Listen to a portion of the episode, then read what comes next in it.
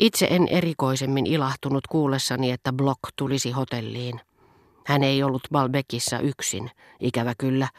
Hänellä oli mukanaan sisarensa, joilla puolestaan oli siellä paljon ystäviä ja sukulaisia. Ja nämä Balbekin juutalaiset olivat pikemminkin maalauksellisia kuin miellyttäviä.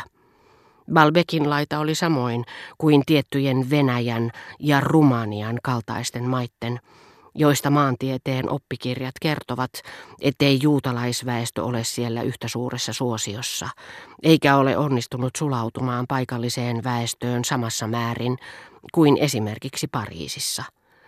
Kun Blochin serkut ja sedät tai heidän uskonsisarensa ja veljensä aina yhdessä, vailla vieraita aineksia joukossaan, saapuivat kasinoon, toiset tansseihin, toiset taas pelisaliin bakkaran ääreen, heidän muodostamansa kulkue oli itsessään mitä yhtenäisin ja erosi jyrkästi muista kylpylävieraista, jotka joka vuosi tapasivat heidät siellä tervehtimättä heitä kertaakaan.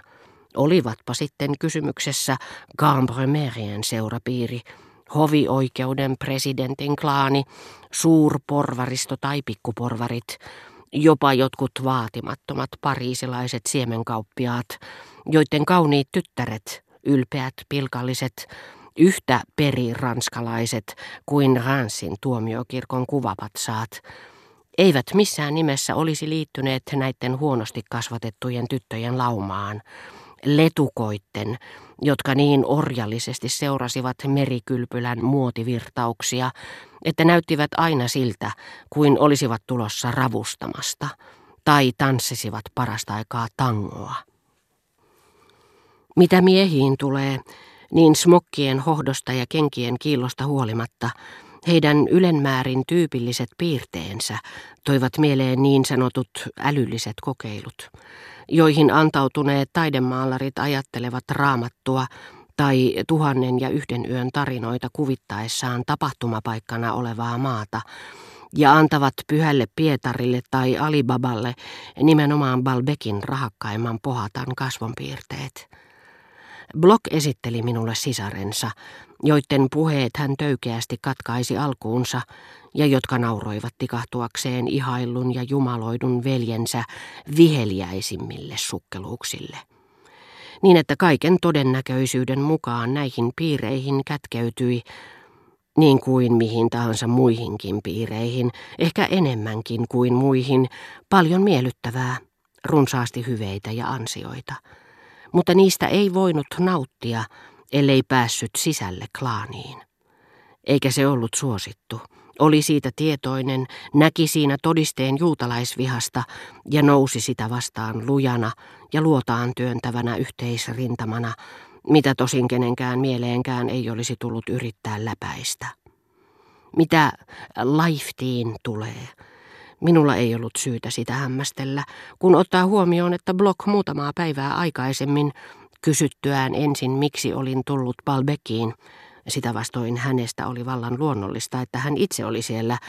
Olinko siellä siinä toivossa, että onnistuisin solmimaan edullisia tuttavuussuhteita, ja kuultuaan, että tämä matka toteutti yhden pitkäaikaisemmista unelmistani, mikä ei tosin ollut aivan yhtä harras kuin haluni päästä Venetsiaan, hän oli vastannut, niin tietenkin, syömään sinne jäätelöä kauniitten rouvien seurassa, kädessä silmänlumeeksi Stones of Venice, kirjoittanut lordi John Ruskin tylsä saivartelija, ikävystyttävin tyyppi, mitä maapäällään kantaa. Bloch ei siis ainoastaan ollut siinä uskossa, että Englannissa kaikki miespuoliset kansalaiset ovat lordeja. Hän luuli myös, että i-kirjain lausutaan siellä aina ai. Saint-Loup puolestaan piti tätä ääntämisvirhettä sitäkin mitättömämpänä, koska hän näki Blochin siinä ennen muuta erehtyneen hänen suorastaan mondeeneina pitämissään säännöissä, joita uusi ystäväni halveksi yhtä syvästi kuin ne tunsikin. Mutta pelko siitä, että Bloch saadessaan jonakin kauniina päivänä tietää, että Venice lausutaan iillä ja että Ruskin ei ollut lordi, luulisi jälkeenpäin, että Robert oli pitänyt häntä naurettavana, aiheutti sen, että jälkimmäinen tunsi itsensä syylliseksi, ikään kuin ei olisi osoittanut tarpeeksi suvaitsevaisuutta, mitä hänessä oli liikaakin, ja että hän tunsi punan, joka epäilemättä vielä jonakin päivänä kuumottaisi erehdyksensä havainneen Blochin kasvoja, kohoavan etukäteen kuin heijastuksena omille poskipäilleen. Sillä hän arvasi aivan oikein, että Bloch panisi paljon enemmän painoa tälle virheelle kuin hän itse.